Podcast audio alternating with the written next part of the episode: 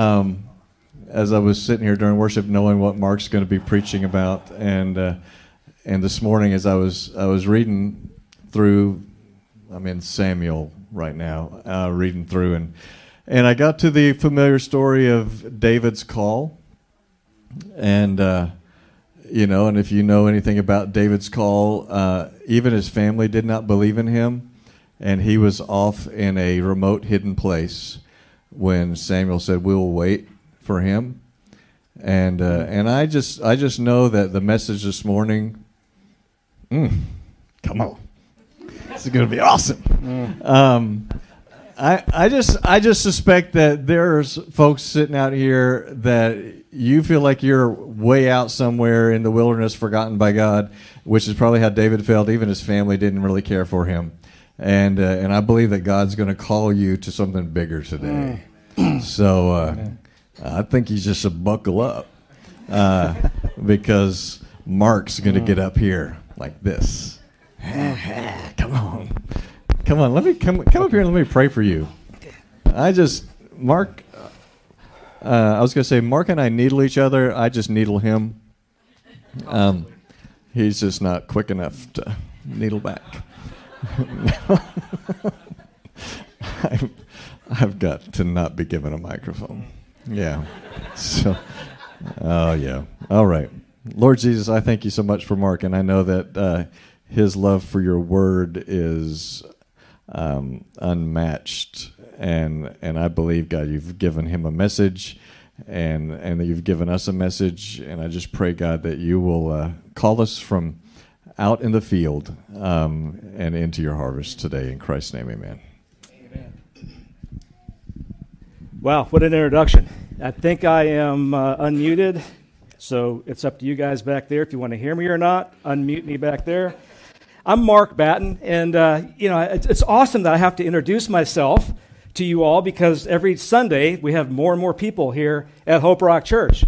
God's on the move here, and it's amazing. I'm one of the elders here at Hope Rock Church, and uh, I've been asked to bring a message on one of our kingdom values. A kingdom value for Hope Rock is what we hold dear and true, what we will uh, willingly die for, for the sake of the kingdom. And it happens to be church planting. Now, what uh, Charlie just shared is it really strikes uh, me deeply because I was out of ministry for 10 years because of uh, a, a, an act of faithfulness that I took. I'll share a little bit about that later that didn't turn out the way that I had and I just hoped. To see if, it, if we can fix it. Then okay. We, then we won't be distracted. It's, it's awesome having a personal uh, attendant taking care of all the details. Ooh, that, may, that may have been it. I hope so. And since you speak better than me, maybe you can just take my message and bring it. That's with, funny. you certainly sing better than me. Man. We are blessed to have JR on our team. Let's give JR a hand here. Just, and the whole team is amazing. anyway, let me, let me just back up a little bit here. I'm going to preach on a kingdom value of ours, which is church planting. And now, the reason I'm bringing this up is because one of the reasons is as we're growing, we're fielding more and more questions about what's the future of Hope Rock Church. We started across the parking lot with seating for about 100, and now we're pushing 200. And folks are wondering when are we going to get that, that mega building? When are we going to have uh, you know, a campus of 30 plus acres and, and all this? When can we expect bigger and better here at Hope Rock Church? And, and what I want to share with you this morning is uh, I don't think that that's what God's calling us to be as a church. We've had prophetic words prayed over us from people that are outside the region. We've had people in our church here praying for us and, and coming with a word. I've been praying, our eldership team has been praying, and here's what we keep hearing from God. This is going to be a very unique church. So if you're looking for a cookie cutter church, one like everybody else in the, in the neighborhood, I'm sorry, we're going to disappoint you. We're all about uh, doing what the Lord wants us to do, and we feel that God is going to, before we grow bigger, we might send out to reach the lost. Okay? So if you're looking for bigger, better, this may not be your place. Now, I might get in trouble for basically telling you to go look for another church. But I'm trusting that when you hear what the Word of God has to say, that you will see it our way, which is God's way, which is the way the Lord is leading us as a church. So I, I was invited to dinner last night from uh, some members of our church here, Ryan and Lisa, and they asked the same question What's the future of Hope Rock Church? So they got a little mini uh, preview of the message that I'm going to give you today. Uh, so I want to just uh, open up with prayer, and I want to dive into what I think God is telling us as a church and encouraging the church global to embrace. Are you with me? Father, I, I just need your, your Holy Spirit, Lord, to speak through me. Lord, I pray that you open up our hearts and our minds to see what you're doing, what you have been doing, what you want to do through your, church, your local church here called Hope Rock Church. And I pray this for all the churches across America, across the world, that we would take a biblical view of what it means to advance the gospel instead of what the world tells us, to build bigger and better and bring on more and to be more polished and more professional. I pray, Lord, we would just lean on you who can accomplish what we can't in the flesh. Lord, I pray this morning you would uh, just do your work in me and in all of us. And it's in your precious name I pray this. Amen. So Jesus said, I will build my church, church, and the gates of hell will not prevail against it. That's Matthew 16, 18. How exactly he's going to do this? Though it seems like an insurmountable task to go and do the work that the Lord has commissioned us to do. Scripture is going to show us we have the blueprint for doing exactly what God has called us to do, and that's to go and make disciples. This morning, we're going to take a look at Scripture, in particular, how Jesus patterned the answer to these questions. How do we do it, Lord? Where do we go? When do we go? And I, I, hope that you'll see this morning that uh, Hope Rock's vision for kingdom advancement through the planting of New Testament churches in our region and beyond is biblical, and it's what Jesus has commanded us to do. So, where does, where does the church or the term church come from? We, we hear that in America all the time, and we immediately think of a building, right? A place, a locale. The word church comes from the Latin word ecclesia Ecclesia is a transliteration, fancy word for translation, of the term ecclesia. The word ecclesia is a verb, not a noun, it's a verb that means to call out, to bring out, and to assemble. That's what the church is. It's, it's a gathering of people who have been called out and gathered and assembled for a purpose. It's not a building, it's not a location. In America and beyond, we think a church is a building. I've got to go to a building to encounter God. I have to go to a building to be saved. I have to go to a building to experience freedom from addiction and from sin. This is not what the word church means historically. In the Greek culture, when the rulers of the land wanted to bring out a gathering of people to do something, they would go to the public square, bring out their megaphone, and summon the people, and they would gather. And throughout the Old Testament, we see the word ecclesia being used over and over again. Ecclesia, again, is where we get the word church. But you're going to see here, it historically has not meant what we see it today in the New Testament. Let's take a look at just a few passages that use the word ecclesia. In Deuteronomy, we see this Assemble the people, ecclesia, before me, so that I can tell them my commands. Then they will learn to revere me all the days of their lives in the land, and they will instruct their children. That's not a church.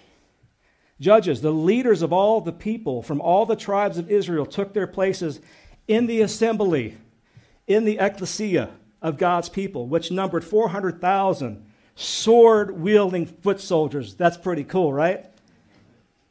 Psalm 22 I will declare your name to my countrymen in the middle of the assembly. Ecclesia, I will praise you. Now, in the New Testament, we see for the very first time the word ecclesia being translated into what we know as church. Take a look at this in Matthew 16 18. And I tell you, you are Peter, and on this rock I will build my church, my ecclesia, and the gates of hell shall not prevail against it. Make a couple of points really super clear here. This verse can be totally botched in terms of exegesis, and interpreting and trying to figure out what this means. Jesus is the rock, not Peter.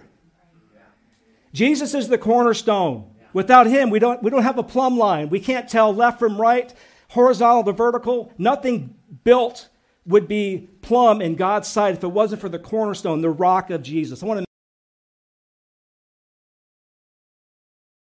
church. Jesus is the builder of his church. The whole enterprise belongs to him. I will build my church. So if there's any inclination that somehow the church existed before Jesus and he's just carrying on the old, let me tell you, he says right here, I will build my church. It's future tense. It has yet to be in, in, in motion, it has yet to exist. And I'm getting excited.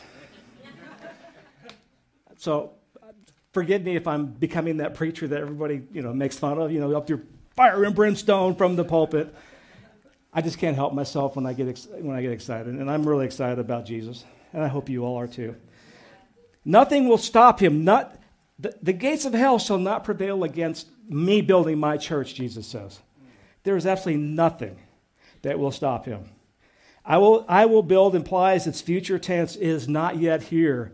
And we're going to take a look at what it looked like when it finally showed up. So, what exactly did Jesus mean by the term church? What he did not mean is a building or a local church like Hope Rock Church or a network of churches or a denomination. Jesus didn't come and promise to build denominations or churches like this. Though these are local expressions of the universal body of Christ. So we, we can't discount that because all throughout the New Testament we see where churches were planted and apostolic leaders had oversight over these church plants and they instilled pastors and teachers and evangelists and, and, and prophets. And we see that the local church has authority over the local body of believers to raise them up to do the, the work of the priesthood. So we know that churches are vital.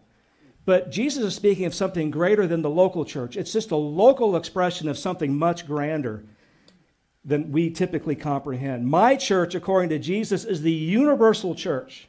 It's a spiritual church, it's a spiritual body. And how did he do this? Or how is he doing it? He's calling out, ecclesia, he's calling out from the darkness the sinners of the world and placing them in the kingdom of light. This is the ecclesia, this calling out, this assembling. God's assembling a mighty army of people to complete the work that he started. And we don't do it alone, we do it in and through His power. The universal church, or the corporate group of believers, and here's a few verses that support this idea. The one Christ promised to build, this is the church. This church is the one He died for. This church is the one He stands as head over. This is the church that the one who will glorify Him to all generations, that's us. This church is the body of Christ. And this church includes all believers, past, present, and future, those alive and those dead, those in heaven now. It's a spiritual assembly of believers that he calls his ecclesia, his church. It's a brand new way of looking at ecclesia, a calling out a gathering of people for a purpose that is eternal and rewarding. The church includes all persons who belong to Uh, this inclusiveness is depicted in Hebrews 12 23, which says, The church of the firstborn, whose names are written, also expressed in Ephesians chapter 1, 22 and 23. And God placed all things under his feet and appointed him to be head over everything for the church, which is his body, the fullness of him who fills everything in every way. This also hints at a theological definition of the church as the whole body of Christ. It includes all the redeemed, sanctified, justified, whether in heaven or on earth. A little bit different picture of church, right, than we're used to. This is a local expression of the true church of Christ, which I just got done explaining to you all. Are you with me? This is a new thing, it's a new ecclesia.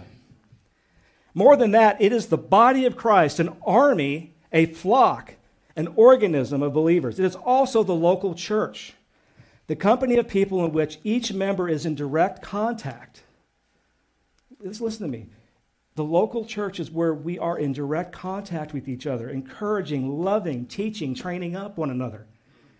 The Bible says some have forsaken uh, meeting together, and that's a bad thing. We are only as strong as we are together. We have to do this thing together. We do this locally in the local church.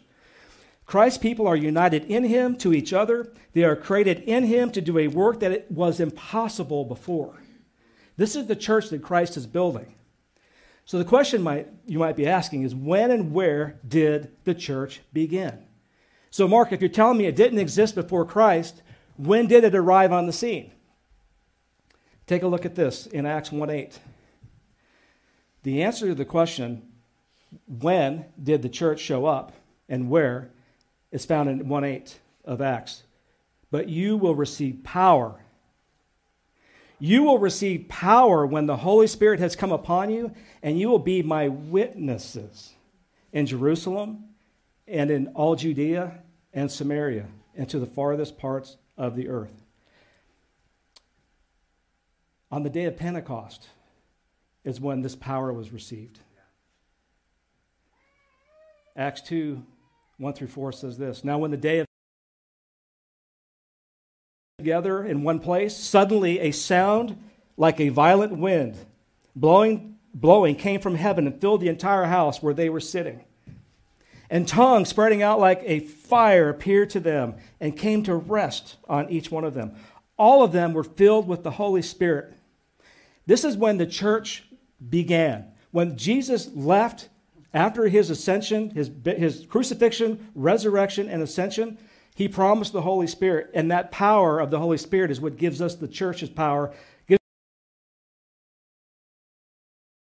And that same morning of Pentecost, check this out. This is when the first church service happened. Acts 2 38 through 41. Peter said to them, Repent and each one of you be baptized in the name of Jesus Christ for the forgiveness of your sins, and you will receive the gift of the Holy Spirit. So those who accepted his message were baptized. And that day, about 3,000 people were added. That's the first church service. And that happened only because Jesus came, was crucified, risen on the third day, and ascended to heaven and sent the promised Holy Spirit, the power, the only power that we have to advance this gospel. Are you with me? So Jesus gave the Great Commission. Peter, because he was obedient to it, made 3,000 disciples after one preach.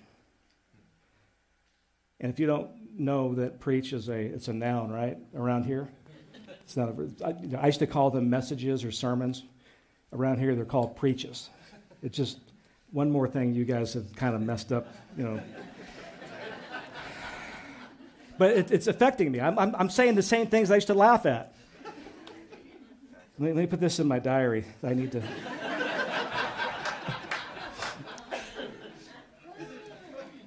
So, what is the Great Commission? A refresher. Matthew 28 says this Then Jesus came up and said to them, This is to the disciples, All authority in heaven and on earth has been given to me. Therefore, go and make disciples. Go!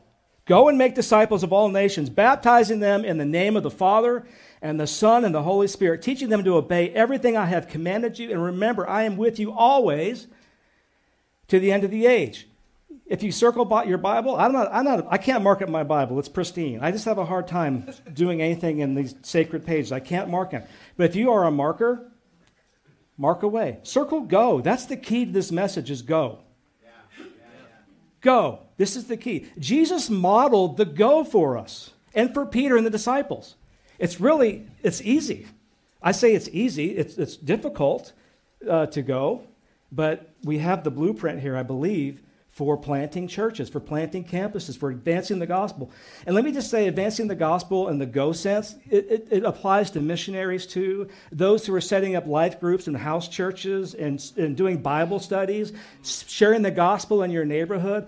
That's all part of the go. I'm talking about something that overarches all that. It's the, the authority that the local church has over all your ministry. We don't need lone rangers out there doing their own thing.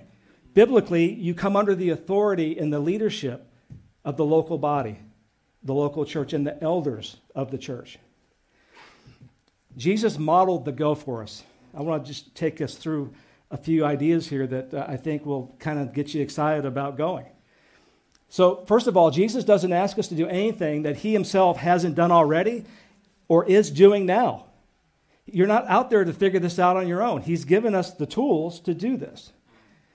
This is just from a few chapters of the book of Matthew.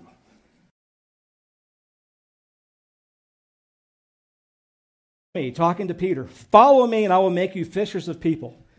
This is where it all begins. Follow Jesus and you will accomplish the unthinkable.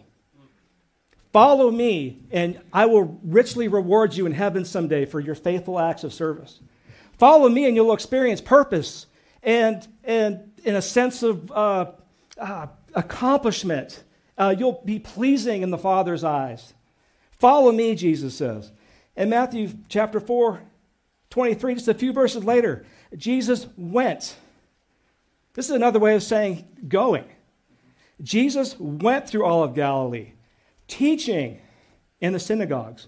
Remember, the synagogue at this point was not a church. This is a place of religiosity and works and Old Testament law. Jesus was bold enough to go in there and start to teach them the kingdom of God and what was about to happen through his resurrection and ascension.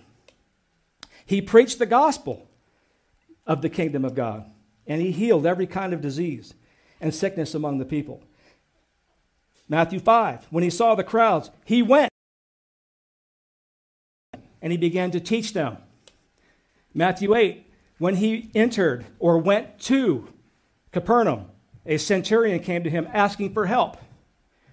Now, when Jesus entered or went to Peter's house, he saw his mother in law lying down, sick with a fever. He touched her hand, and the fever left her. Continuing, verse 8 of chapter of Matthew chapter 8 when he came or went to the region of Gadarnes Gadarnes Gadarnes Gad- See, Marco has a built-in, you know, excuse because he's like speaks. I don't, what do you call that? Like half South African, half Italian, half. He everybody laughs when he messes up words because it's, it's expected, right? He's going to mess up the words. But but but an American, you know, you're supposed to know all the words, right? I, this is not in my normal language, so I'm like, you know, anyway, we'll, we'll, we'll move on. In this region, two demon possessed men come, coming from the tombs met him, and he said to the demons, Go. And they came out.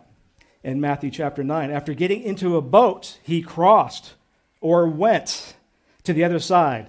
And some people brought him a paralytic lying on a stretcher. When Jesus saw their faith, he said to the paralytic, Have courage, son. Your sins are forgiven. Then he said to the paralytic, Stand up, take your stretcher, and go home.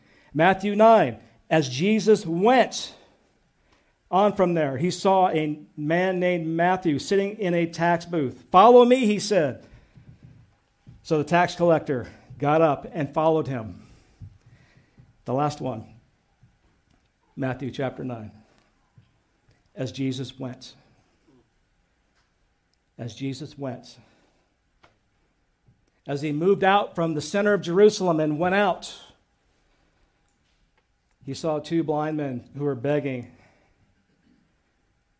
They're following Jesus, shouting, Have mercy on us, son of David. Then he touched their eyes, saying, Let it be done for you according to your faith. And their eyes were opened. All these miracles, all these acts of power, all these healings, all these salvations came because the disciple, in this case, Jesus, the disciples are coming. Jesus went out. This is a gospel of go. It's not a gospel of sit and wait for people to come to us. Here's the main part of my preaching text. I want us to just begin to, to, to focus on what it means to go in light of the Great Commission. Matthew chapter 9, verse 35. Then Jesus again went through out all the towns and villages, teaching in their synagogues, preaching the good news of the kingdom, and healing every kind of disease and sickness. As I was looking through chapter 9, I, I crossed over into chapter 10 of Matthew. Uh, well, that's pretty amazing, huh? If you keep reading, you get to the next chapter. Jesus called out his 12 disciples and gave them authority over unclean spirits so they could cast them out and heal every kind of disease and sickness. The very commissioning that Jesus gave the disciples in chapter 10, he was modeling for us up until this point in chapter 9. So again, Jesus does and he teaches and he's with us. He's our pattern, our model. We don't have to figure this out, buy a manual on how to plant churches or how to reach the lost. Follow me, Jesus says, and I will make you fishers of men. Continuing in chapter 9 of Matthew, when Jesus saw the crowds, he had compassion on them because they were bewildered and helpless, like sheep without a shepherd. For me, I think this is the greatest catalyst for fulfilling the Great Commission of going. Your heart has got to break for those who do not have what you have. Jesus had compassion.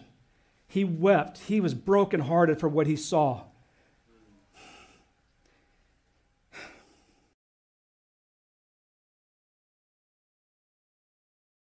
Confused. Why is my life the way it is? Why do I see sin and death and pain and crime all around me?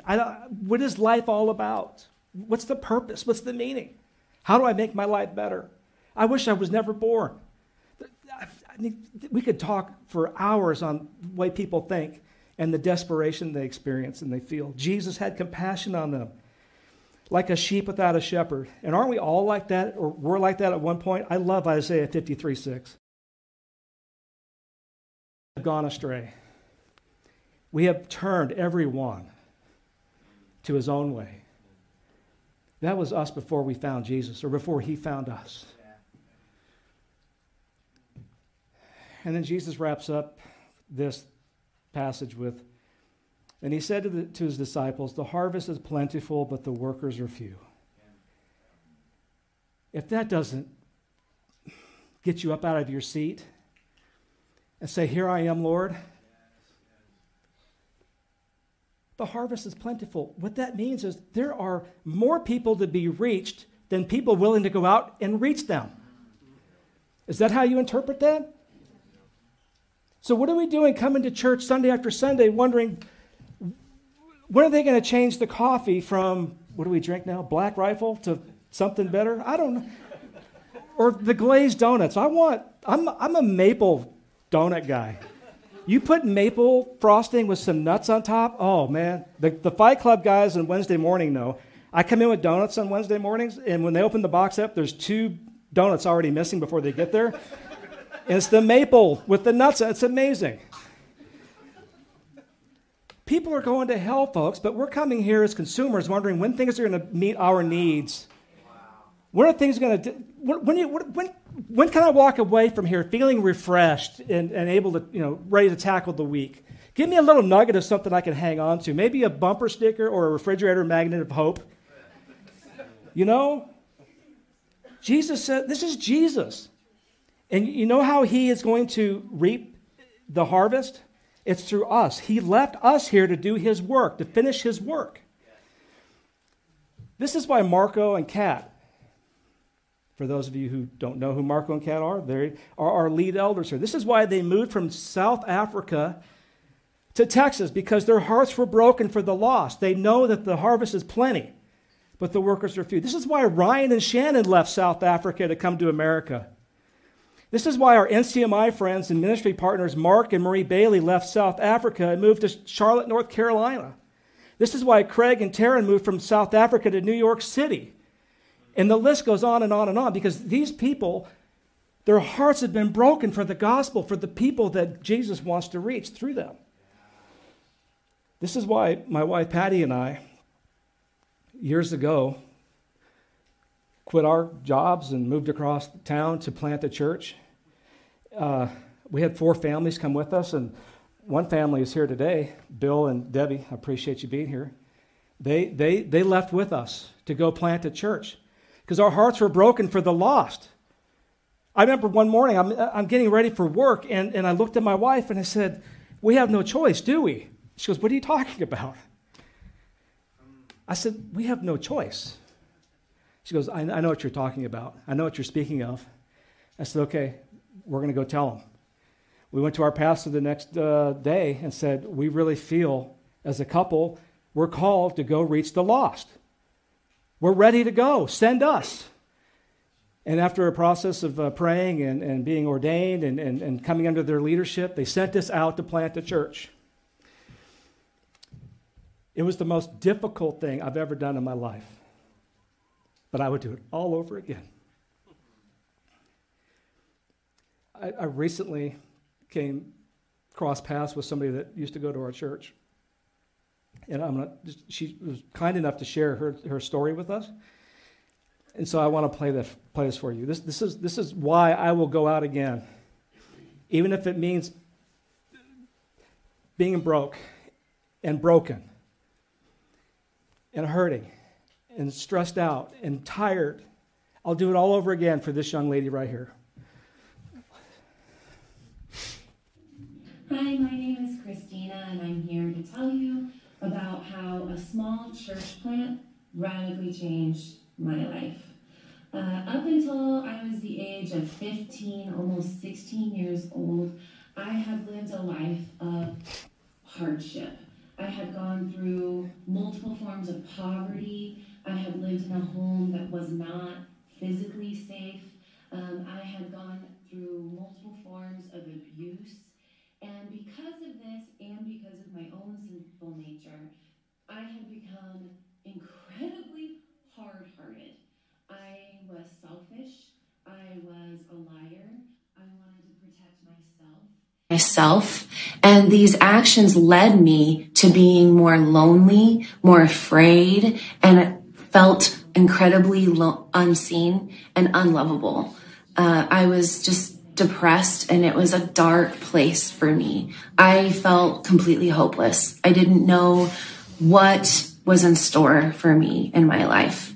I hadn't seen much good or love or joy in my life. Anyway, you fast forward to about 16 years old, and there was a flyer that a new church was coming into our neighborhood or into our area. This was incredibly important because I was so young. I couldn't travel far to go to different churches. This church plant, something about it called me. Obviously, it was the Lord. And we went to go visit this church. I went with a friend and we went to go visit this church. On paper, this church had nothing for me.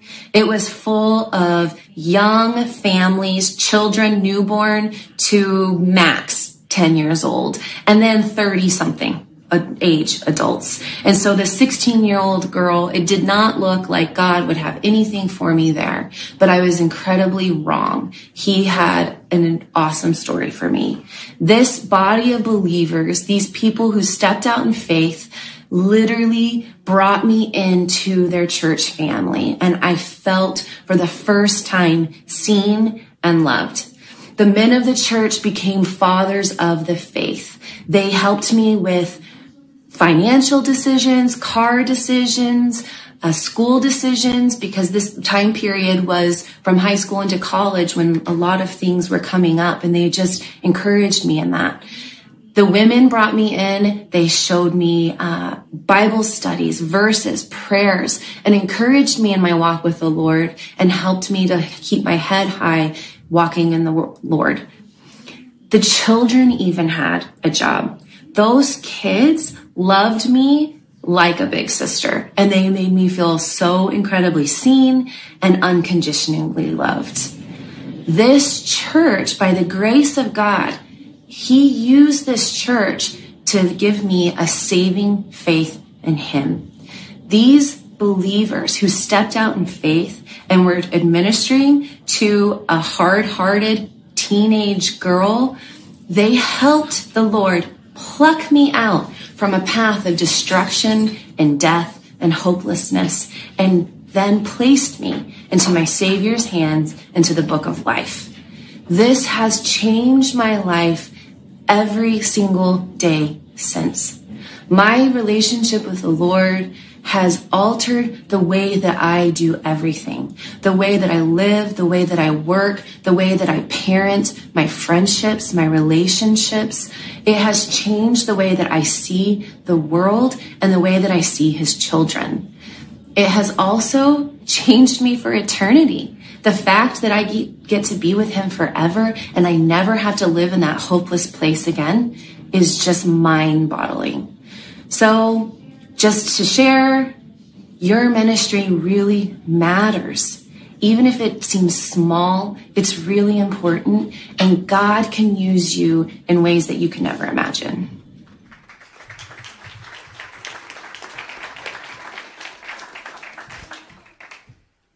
That's the distressed. That's the lost that Jesus came for, and he reached them through a church plant.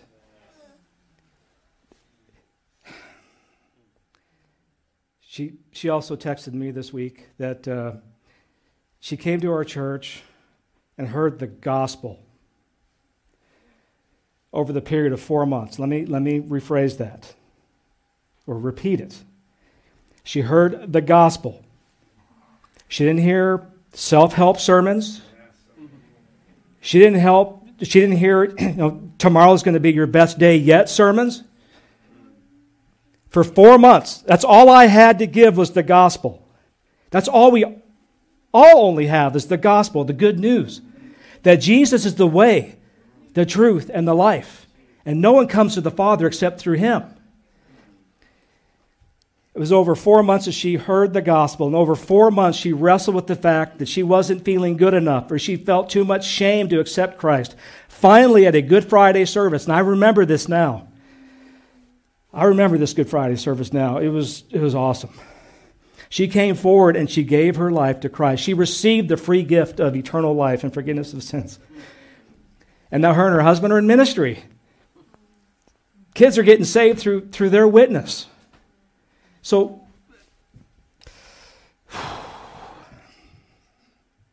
I'm amazed I'm even up here because it was difficult. And like I said, I would go back and do it all over again. But what a privilege it is for God to redeem a difficult time for me and my family and my team, to remind us of His faithfulness. As we sang this morning, Christina is a perfect example of God's faithfulness. I'm going to call the worship band up as we wrap this up. Now, the Lord of the harvest has passed on the work of the harvest to the local church. And the gospel is a gospel of go. It's not a gospel of come. It's not a gospel of if we build it, the world's going to come to our church. They might, but chances are the very people that need to be reached are not going to be reached until we plant roots in a community and love on them, be a witness to them, model them the power of the Holy Spirit in us. And they're going to ask you the question why are you different? We have to be intentional. We have to be purposeful. Jesus says there's people out there going to hell. We have to reach them. Hope Rock Church is resolute on this. We are going to plant churches. If I have to go, don't tell my wife this. She might say otherwise. But I'll seriously consider being part of the team that helps set up a team to send out to Planet church. I am getting old, so maybe I'm not the guy. But my heart is to reach the community through church plants and campuses. And, and I believe that in our church right now, God is stirring in your hearts right now. Somebody here that you could be a part of a church plant. You could be a part of building the kingdom of God through going and not coming. I'm going to ask you this morning to, to pray into that. Pray into that for the weeks and months to come. Because if God's stirring that up in your heart, it could be in preparation for the call. You might be here this morning going, Oh, geez, I have all the skill set to go plant a church. You know, I'm an executive, I have business experience. Let me tell you, that will not enable you to go and plant a New Testament Christ honoring church. Your worldly experience is not going to pass the test of who's called and qualified. God qual- calls sometimes the, the, those that seem unqualified, but He also uses what you're experiencing now, your experience now, and He'll redeem that and He'll make that even more powerful. Maybe it's in planting a church. Wherever you find yourself on the spectrum, I feel called, I don't feel called, I feel like I can do it, I don't feel like I can do it. This is something that God will speak to you about and empower you to do if that's your call. But we're all, we all have a mission to play here, a part to play, because the rest of this passage goes on to say in verse 38 because the harvest is plentiful and the workers are few, Jesus says, Ask the Lord of the harvest to send out workers into his harvest ready fields. Nothing, nothing can be accomplished without prayer. We cannot plant a church without prayer. We cannot do the work of the Lord without prayer. Prayer is our first and primary response to planting churches. So this morning, there's no excuse. Our entire church here should be a praying church for the future church plants that will come out of Hope Rock Church. So as the, as the band leads us in worship, I'll be up here with Ryan and Charlie. If any of you want to commit to praying for a future church to come out of Hope Rock Church, if you want to pray for future harvesters, I invite you to come up front here in, in an act of solidarity, solidarity and, and, and, a, and a, a visible uh, uh, expression to God and all the witnesses here that you will pray for the power and the wisdom and the resources needed to go out and reach the lost. If you feel like God's stirring something in your heart, like, I can do this, God's called me to be a, a church planter a, leader in the movement of planting a church, establishing a church body somewhere in this community that's underserved, come up here. We want to pray for you. And if you have maybe no desire at all to plant a church, you should have the desire to go and reach the lost, to reach the, those that are without a shepherd, distraught. I invite you to join us too, that we can pray for you, that your heart might be softened to the gospel and the need to reach those that are going to hell or living in hell today. So uh, I'm going to hand it over to them. Please join me if you want to pray about a church plant. If you feel led to plant a church or be a part of that, or if you just need prayer in general, please, we have room here for you. Come join me. I'd like to pray for you.